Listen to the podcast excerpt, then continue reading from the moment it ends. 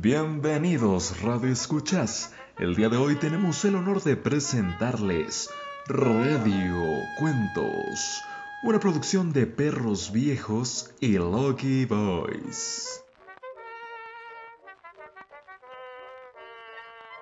Percibí tu aroma tan cerca que creí que estabas a mi lado.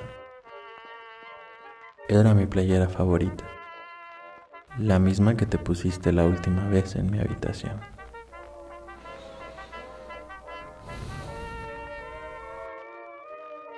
La olí una vez más para quitármela y dejarla en el ropero. Puede que así dure más días el aroma en ella. Bajé a la cocina y preparé una taza de café. Quedó mucho esperando en la olla.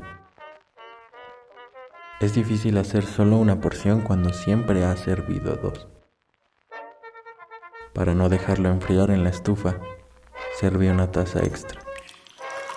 No la tomé. No debes de tardar para beberla. Me senté en la sala. Es extraño el aire cuando no estás aquí. Sobre mis piernas o cubriéndome del frío con la manta azul que siempre dejas sobre la silla. Puse tu película favorita en el televisor. Aún puedo ver cómo mueves los labios imitando los diálogos de los personajes, silbando las canciones que acompañan al film. Salí a caminar al parque.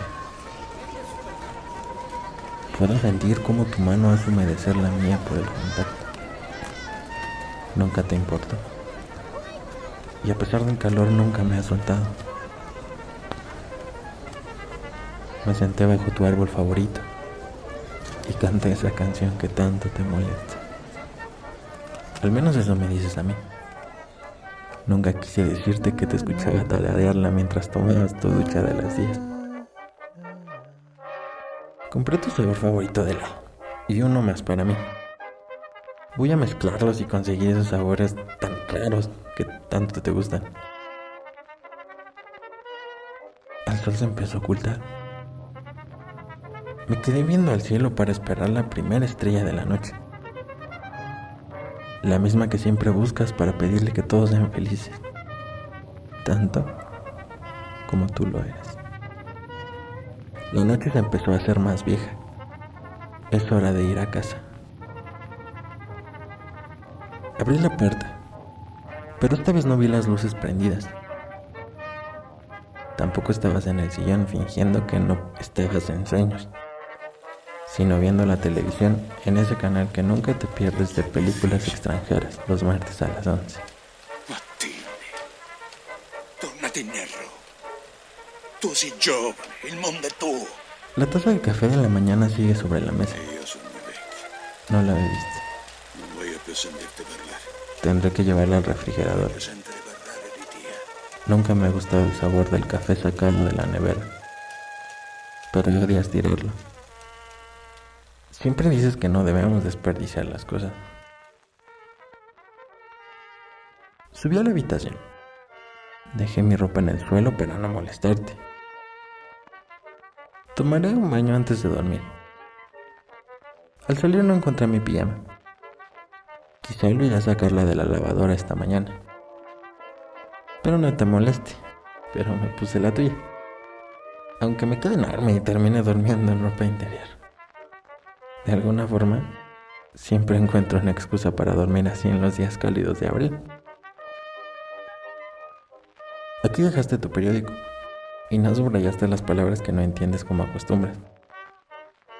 Me tomé la libertad de hacerlo yo con las palabras que pienso que no conoces. Abuado, Barbián, Luyin.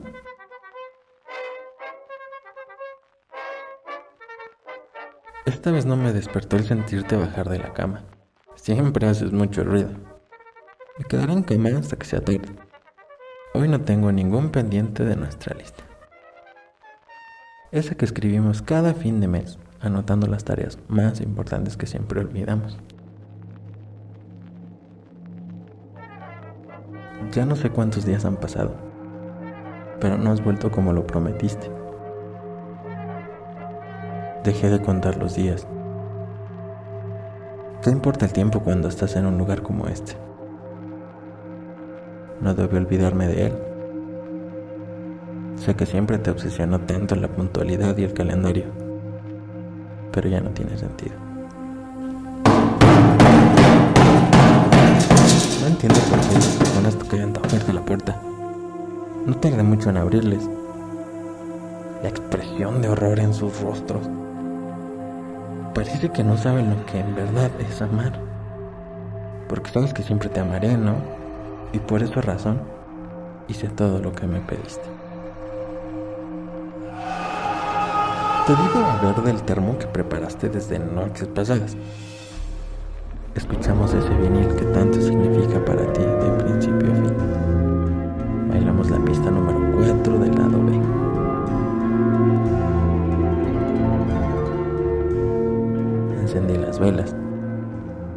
apagué las luces. Me dijiste al oído que me amaba. Yo también lo hice. Cerraste los ojos mientras me dabas el cuchillo rojo.